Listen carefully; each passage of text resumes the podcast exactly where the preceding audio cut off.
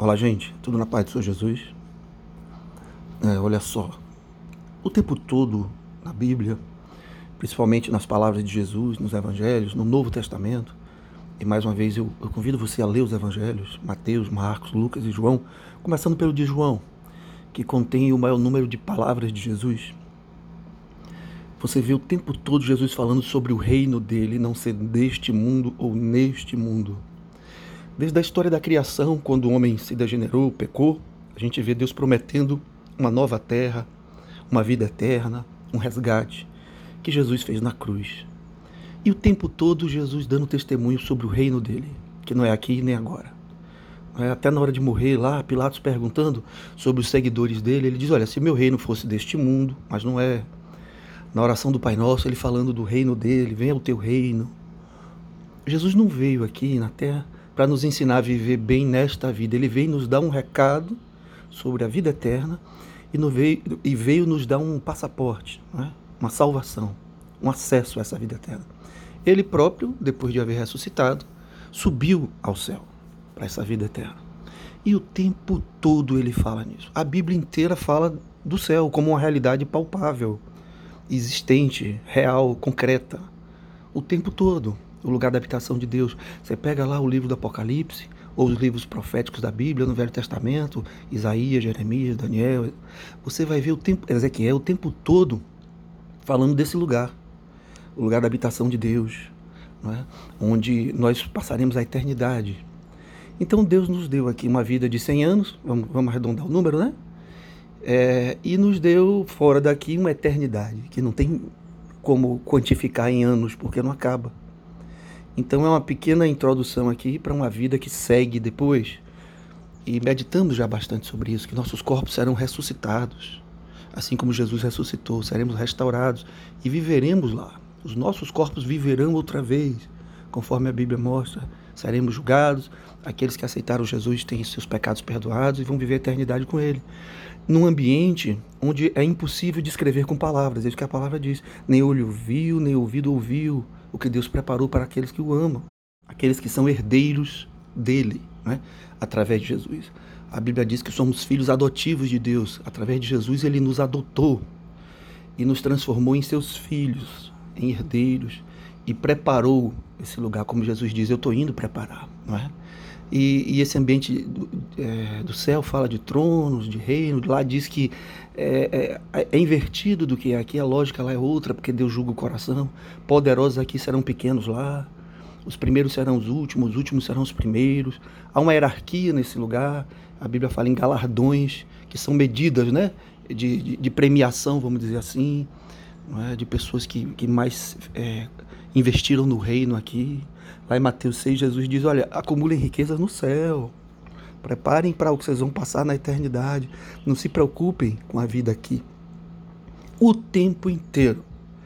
O próprio Jesus, como eu disse, já no fim, subindo, indo para o céu. E dizendo que volta para nos levar. E, e, por que isso é importante, gente? Por que, que eu estou frisando metade do áudio aqui de sete minutos foram só falando desse ambiente?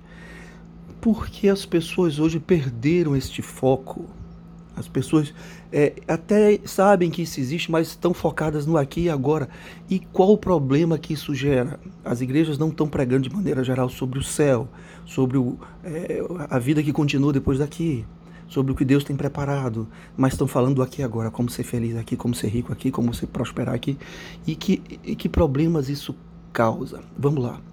É uma perda de foco sobre o que é principal é deixar de olhar para o que é mais importante e ficar olhando para o que é secundário, o que é menos importante, com todo tipo de ansiedade e preocupação que isso causa. Porque lá no ambiente para onde estamos indo, não há mais problemas, não há competição entre um e outro, não há mais inveja, não há mais comparação, sabe? Não há mais nada disso. Aqui sim, e as pessoas, como estão focadas aqui, é como se todo mundo quisesse, dando um exemplo mais simples, ser bonito, igual, ter o mesmo tipo de nariz, o mesmo tipo de cabelo, de corpo, e é impossível porque as pessoas são diferentes. Por isso as pessoas vivem ansiosas, não é? Com a aparência. Mas se soubessem, nesse exemplo que eu estou criando, que vão morar num lugar onde todos são igualmente bonitos, a ansiedade diminui e aquilo vai ser para sempre sabe? Quando a gente coloca o foco na perspectiva correta, nossa ansiedade diminui. É isso que Jesus está tentando nos ensinar quando fala o tempo todo do reino dele, não ser aqui. Deixa eu te dar outro exemplo. Você vai fazer uma viagem longa, desconfortável, num ônibus apertado, a perna começa a inchar, tem barulho, às vezes o ar-condicionado pode não ter funcionado, já o outro está fazendo a mesma viagem num ônibus mais confortável, o outro está indo de carro, o outro está indo de barco, e cada ambiente desse tem o seu desconforto, alguns melhores, outros piores. Mas se você está ali sabendo que a viagem logo acaba, olha, são 12 horas de viagem, 24 horas de viagem, mas só faltam duas, só faltam três, ou lá no final da viagem eu estou indo para um paraíso, né? Estou indo para um lugar lindo, confortável, onde é um hotel cinco estrelas do bom e do melhor, você suporta a melhor viagem. Agora, quando você perde o foco de para onde você está indo e sobre o que é que ele aguarda no final, a viagem se torna desgastante, não acaba nunca. Você não sabe o que vem depois. Parece que, que o sentido da vida é ficar dentro do ônibus viajando e você já não aguenta mais aquele tipo de coisa. É isso que acontece com essa perda de foco. Você começa a se preocupar só com o ônibus, vamos consertar aqui, vamos limpar o ambiente, começa a brigar com as pessoas que não querem colaborar, sem entender, não, isso aqui já está acabando, gente, calma, sabe? Vamos suportar uns aos outros aqui. Tem gente que fala mais alto, tem gente que fala mais baixo, mas é uma, só uma viagem, é só uma travessia. Né? Você entrou no barco para atravessar de uma margem a outra, já está chegando. Eu estou preocupado com o que está lá me esperando. E isso produz tranquilidade. Porque você sabe o que é provisório e o que é permanente. A vida aqui é provisória, ela acaba, sabe? Tudo que você construir vai acabar. Seus anos de vida vão acabar, sua saúde vai, sua vida vai, seu patrimônio vai. O que você construiu vai terminar. Lá não. O que se constrói lá é o permanente. Por isso o foco certo. Não é viver aqui de qualquer jeito, porque já que vai morrer, vai para o céu, tudo bem. Não. É colocar na perspectiva certa, na balança e saber o que é mais importante, o que é principal, e aí colocar os seus olhos no principal, como Jesus fez e ensinou o tempo todo. Que não estivéssemos angustiados com nada aqui, porque é provisório, porque passa.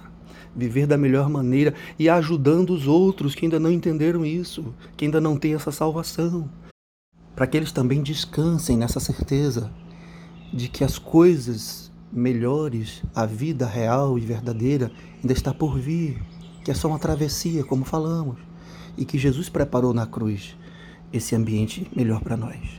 Ele é o caminho, ele é a verdade, ele é a vida. E que você também descanse, coloque seus olhos na eternidade. Coloque seus olhos no céu. Saiba que você é um cidadão do céu. Somos peregrinos aqui, estrangeiros, esperando esse momento de ir para o nosso lugar. Fica na paz do Senhor Jesus.